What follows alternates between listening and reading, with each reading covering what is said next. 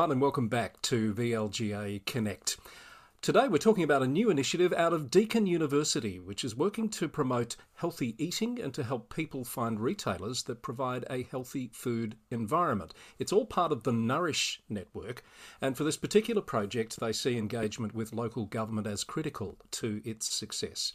Anna Peeters is a professor of epidemiology and equity in public health at Deakin University. That's a mouthful, Anna. Uh, but for today's purposes, you're the director of Nourish Network, and welcome to VLGA Connect. Thanks very much. Great to have you here. T- tell me firstly about Nourish Network, the broader project. What's the idea about there? Yeah, thanks, Chris. So, a couple of years ago, um, there are a number of us in research and in policy and in practice who have been working on the big question of how do we help Australians eat healthier diets? So we know that diet is one of the biggest contributors to ill health in Australia.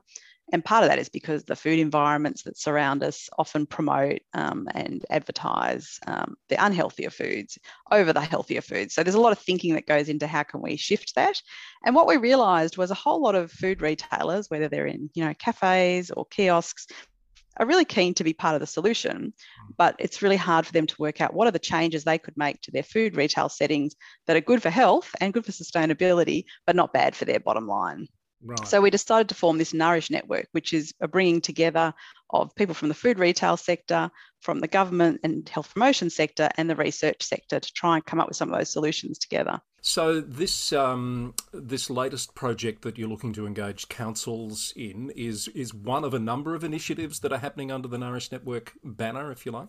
Yeah, that's right. So we've got a number of different kind of priorities that were identified by those different groups that we've been working on. So they're all at different stages of completeness. And, and one of the, the ones that we're really starting to see some momentum with now is this idea of um, working with local governments to drive healthy food retail recognition projects. So, talk a bit about how you see local governments being involved. What's their role in this? So, the basic idea is really modelled on a couple of programs that different local governments have originally de- designed with their local retail communities and are basically focused on how can they both support retailers whether it's in the local shopping strip um, or in the local hospital to shift their their foods that they're providing to healthier foods for the consumers. So that might be training it might be funding to, to support marketing and it might be promotion of the fact that they're becoming a healthier food retail through all the local government channels. And through working with the retailer then the retailer might reach a certain level of recognition, a gold star recognition, which is then further promoted by the local government and the community. And so I guess what we're looking for is um, perhaps some more coherence across different governments who often aren't resourced to, to create these programs all on their own.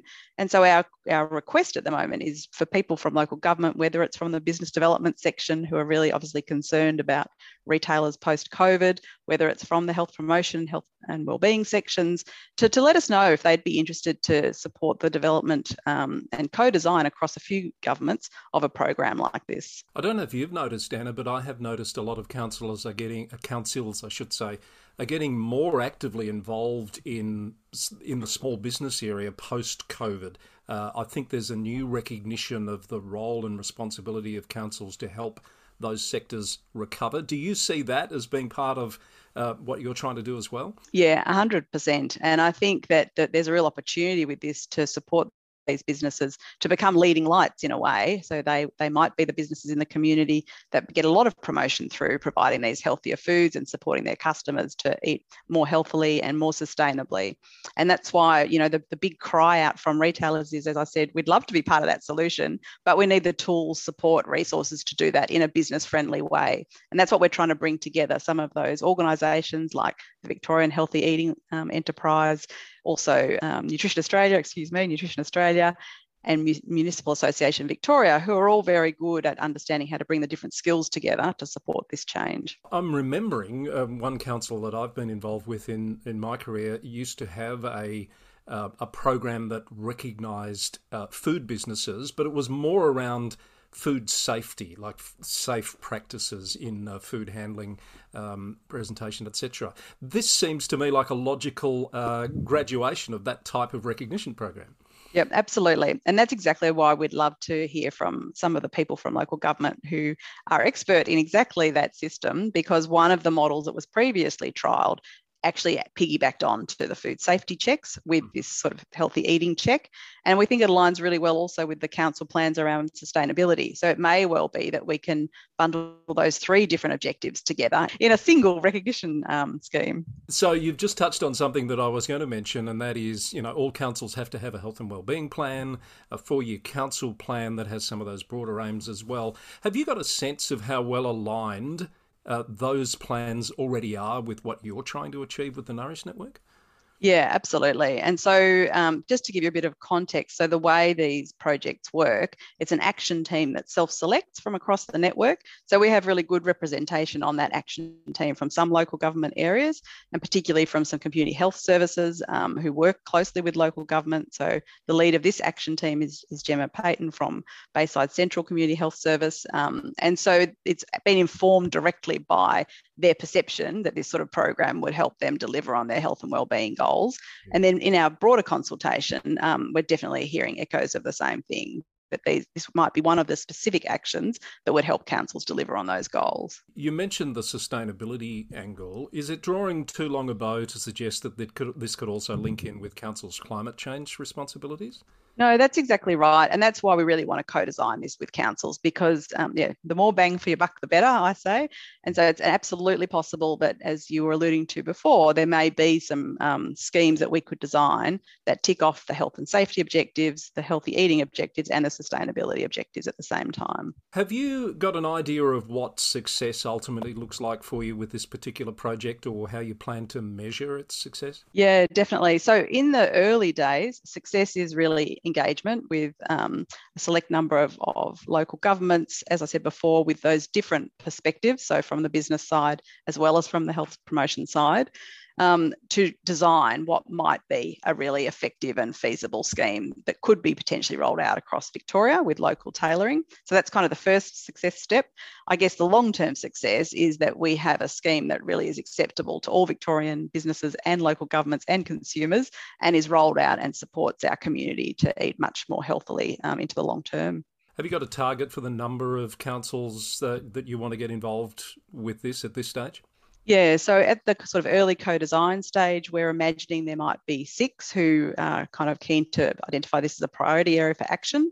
Once we have um, kind of a, a basic scheme designed, then we would take that out more broadly and we would imagine that more might like to be involved. Is it just Victorian at this stage, or, or, or, are you welcoming input from beyond our state? Yeah, so in terms of the initial design, so as I was saying, we're perhaps um, imagining six councils really starting to think through the nuts and bolts of an effective scheme, we um, expect that to be Victorian, mainly for logistical reasons. Um, but we already have interstate input into the thinking around the scheme, what some of the principles and priorities might need to be. So we'll continue to engage across the nation to make sure that whatever is developed actually could be scaled out more broadly nationally. So let's just to recap, uh, be clear about what you're looking for from councils at the moment and how they can find out more about getting involved. Great, thanks. And thanks for the opportunity. I really appreciate it. So essentially, we're looking for members of council, particularly from sort of the health promotion, health and wellbeing sections, and also the community development, economic development sections who might be interested to co develop and eventually pilot test a scheme in their local communities